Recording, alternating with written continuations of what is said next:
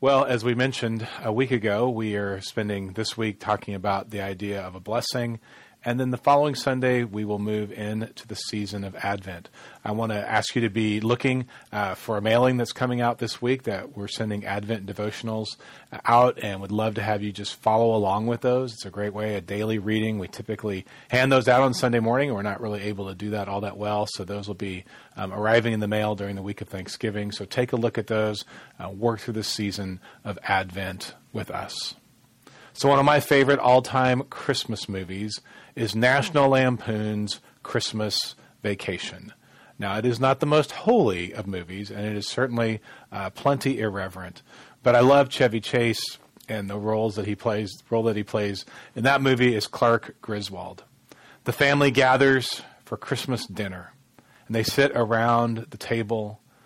And Clark Griswold looks at Aunt Bethany and says, Aunt Bethany, in honor of your 80th birthday, we'd like for you to say grace. Now, Aunt Bethany is a little hard of hearing, and she also isn't quite totally there. And so she hears Grace, and she says, Grace, she died 30 years ago. And the response back, her husband says to her, They want you to say grace. They want you to give the blessing.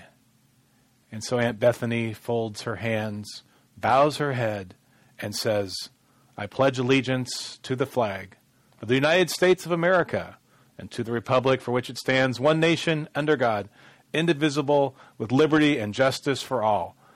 And at that point, other people are chiming in and speaking it with her. And she says, she finishes up, and Clark says, Amen. Let's eat. Now, that really isn't the blessing that I'm looking for. It's the Pledge of Allegiance. And it doesn't quite fit with the blessing we expect at the Christmas dinner. But the reality is is that sometimes things don't exactly fit. And this year perhaps has been kind of like that that we expect a blessing but it's it's a little bit off. It's not quite right. So I want to talk today around this idea of blessing and particularly as we think about Thanksgiving. And the blessing from the perspective that God's blessing for us, what, what that blessing looks like. What does it mean to be blessed by God?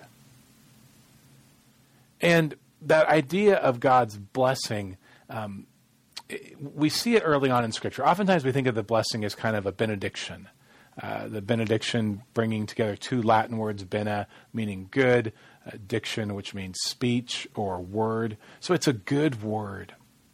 But God's blessing is spoken early on in Scripture. We see this all the way back in Genesis chapter 1, verse 28, when, when God is, is, is finishing up the creation and he's speaking about humankind. And we read this Genesis 1 28. God blessed them and said to them, be fruitful and increase in number. Fill the earth and subdue it. Rule over the fish in the sea, the birds in the sky, and over every living creature that moves on the ground. The idea of God's blessing, the concept that runs behind it, is that God basically says, I am with you and I am for you it, it's kind of this twofold promise that, that he gives to us. It's saying, I delight in you. Like God looks around at his creation, he says, This is so good. I delight in this. But then he also gives this promise of saying, And I'm with you. I'm going to keep you. I'm going to hold you. And so this morning we're going to take a look at the blessing that comes from the book of Numbers, Numbers chapter 6, verses 22 through 27. It's sometimes called the, the Aaronic blessing. It's the words that God gives to Moses, who gives to Aaron, and then Aaron and the priests bless the people with these words. This is this is their benediction. It's it's the last thing that they would hear as they went out into the world, and it's why we still give the blessing or the benediction to this day. So this is Numbers chapter six, verses twenty two through twenty seven. The Lord said to Moses, Tell Aaron and his sons, this is how you are to bless the Israelites. Say to them, The Lord bless you and keep you. The Lord make his face shine on you and be gracious unto you. The Lord turn his face, his countenance toward you, and give you peace. So they will put my name on the Israelites, and I will bless them. So, this is the way in which God says, I want you to speak my words over the nation of Israel. The reality is this we all long to be blessed. We all long for someone to speak words of hope and encouragement to us.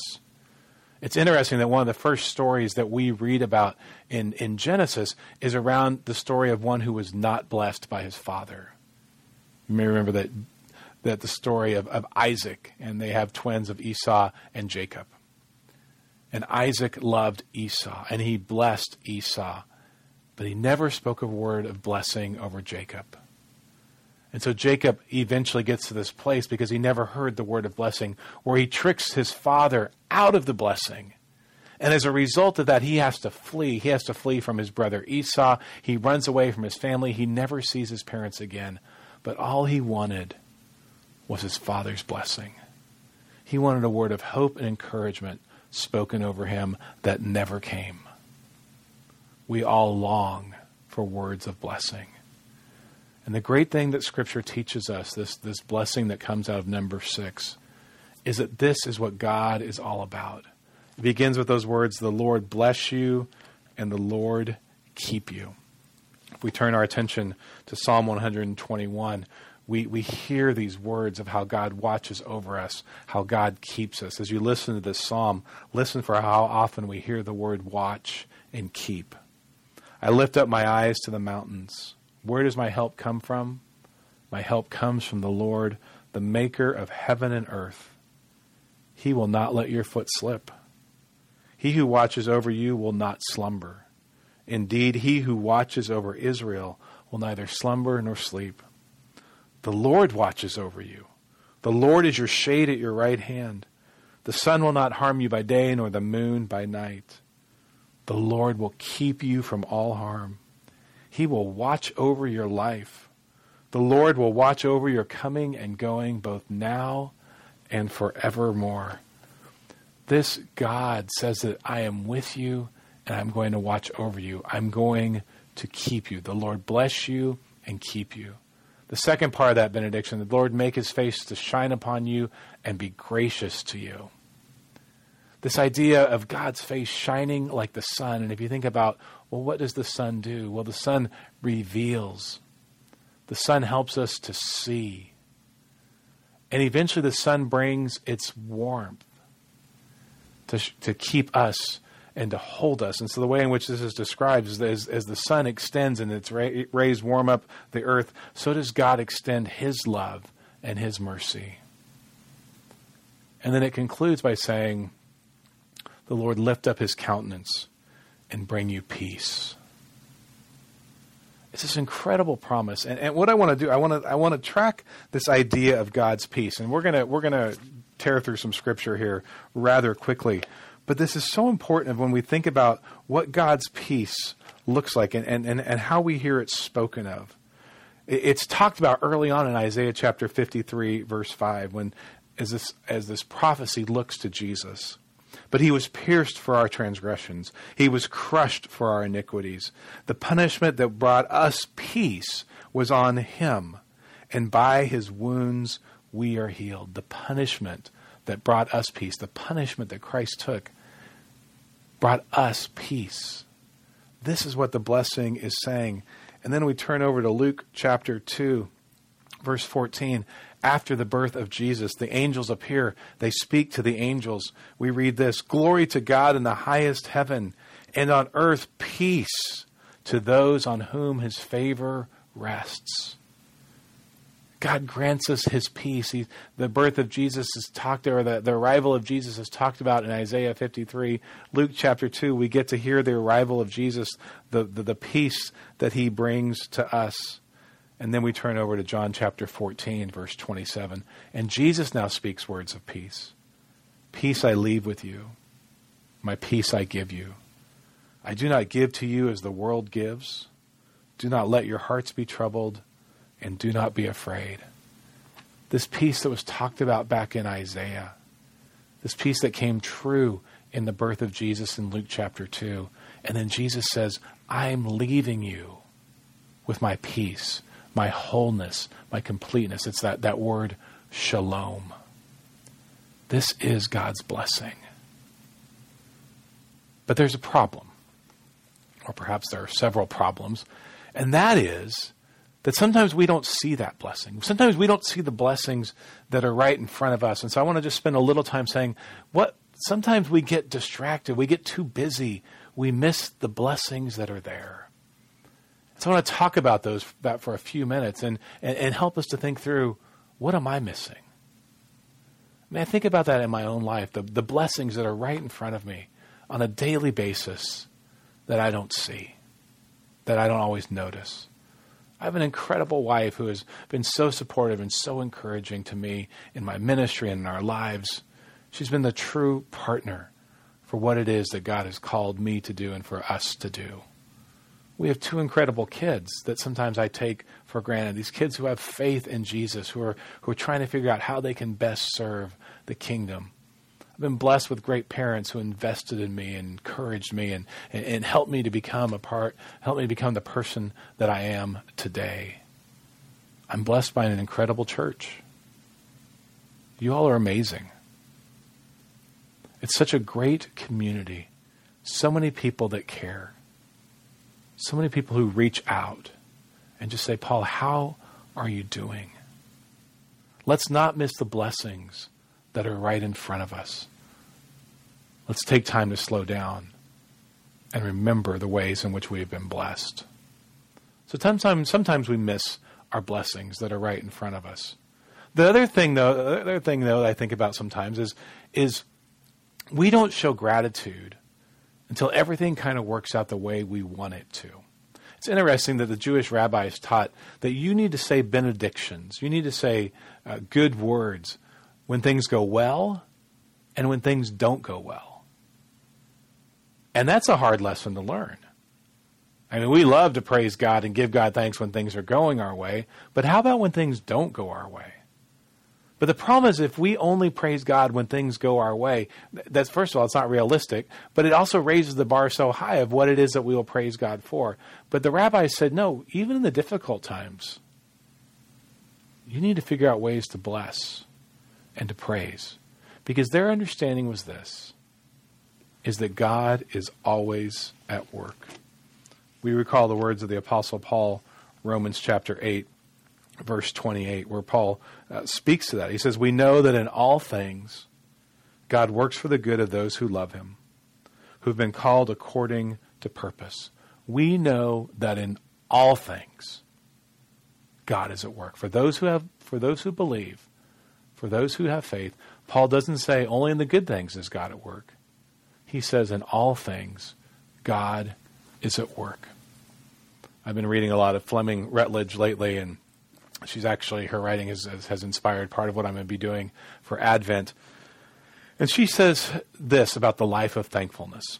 She says, The life of thankfulness, biblically speaking, is lived in view of the hard things of existence as the life of thanksgiving deepens, we discover that the more mature prayers of thanksgiving are not those offered for the obvious blessings, but those spoken in gratitude for obstacles overcome, for insights gained, for lessons learned, for increased humility, for help received in time of need, for strength to persevere, and for opportunities to serve others. She says there is a maturing that happens as we practice thankfulness, as we seek to bless, because we don't just bless in the good times. Well, the third thing that that I've been kind of thinking about in, in terms of my own life and, and ways that, that that I don't bless as much as I should, and and and I call it. Th- this is what I call it: grumble less, praise more. complain less, praise more. And I was thinking about this, and and I remember the the great Broadway show Hamilton. And you may recall there's this scene where Hamilton looks to Aaron Burr because Hamilton wants to get involved in the American Revolution, and he says to Aaron Burr, "You know what? What must I do?" And Aaron Burr says very simply, "Talk less, smile more." And I'm not saying we're going to talk less because in order to bless, we have to speak. But I love that phrase of saying, look, you, you got to learn to smile. I mean, smiling is good for our health. They've, they've proved that, that, that if we just seek to smile, it really does help us. But it's this idea of saying it's so easy to start grumbling. It's so easy to start murmuring. It's so easy to start complaining. And the text that really kind of frightens me around this idea is 1 Corinthians chapter 10, verse 10.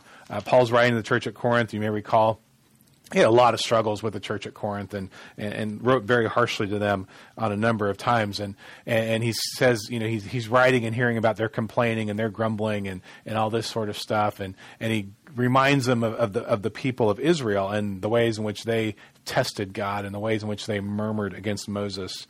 And then in verse 10 uh, of 1 Corinthians chapter 10, Paul writes this, And do not grumble as some of them did and were killed by the destroying angel. Yikes! Paul's like, you better show gratitude because remember what happened back in Israel's day. They were grumbling, they were complaining, they were murmuring, and guess who showed up? The angel of death. Now, I'm not saying angel death's going to show up if we grumble too much, but it's a warning to us of saying we have got to be thinking intentionally about figuring out ways that we can praise more and grumble less. Psalm 23 verse 5. David writes this wonderful psalm, and he says this You prepare a table before me in the presence of my enemies. You anoint my head with oil. My cup overflows. And what David is describing there is a life of abundant gratitude, a life that has been blessed. He looks at his cup and he, he realizes his head has been anointed. There's food on the table. And he says, And my cup overflows. But here's the problem, and I've, we've talked about this before. Our problem is this we think our cup's not big enough. We want a bigger cup. Lord, we want more. And we don't simply rest in what we have. Our cup overflows. Out of the abundance of the heart, a person speaks, is how Jesus described that. And so we need to say, Lord, let me be content with what I have. Let me see that you are still bringing blessings even though I don't fully get it or fully understand. And here's an important reminder in this text that we just looked at from Numbers chapter 6. Remember where the people were when God instructed Aaron to give this blessing to them. They were in the wilderness. They had left the land of Egypt. They were no longer enslaved. They were headed to the promised land, but they weren't there yet. And they were wandering in the wilderness. And it's in that place that God says, You need my blessing. And what I want to say to us today is some of us may feel like we're in that wilderness. We know the promise of the promised land. We know the hope of Jesus Christ. We know that we're no longer enslaved, but we feel like we're just wandering around. And God says, in the midst of that, that's when I'm going to bless you. That's when I'm going to make my face to shine upon you. That's when I'm going to allow you to experience peace. And I love that idea that even in the midst of our wandering, that God says, I still have a word of blessing for you. Okay, so I started with Christmas vacation. Let me try and redeem my illustrations. Let's look at Mr. Rogers. Here's what Mr. Rogers said The real issue in life is not how many blessings we have, but what we do with our blessings. Some people have many blessings and hoard them, some have few and give everything away. The real issue in life is what we do with our blessings. Let's not hoard them. Let's give them away. So, number six, verse 27, and I want to wrap up with this because I think it's, it, it's just such a great image to me. God says, So they will put my name on the Israelites, and I will bless them. They'll put my name on them. You see, you need to understand when the blessing is given, I'm not blessing you. It's God who's blessing you. And it's God who's putting his name on you. He's saying, You belong to me. I am for you. That word of blessing calls harkens back to, even to our, our baptism, where we are brought into the family, where we become a part of God's family. And God is doing the same thing. He's reminding us during the benediction that I'm with you. You belong to me. You are a part of my family. So, what does it mean to be blessed? Well, I think it also means that we look for ways to bless others that we look for other people to speak words of hope and encouragement over.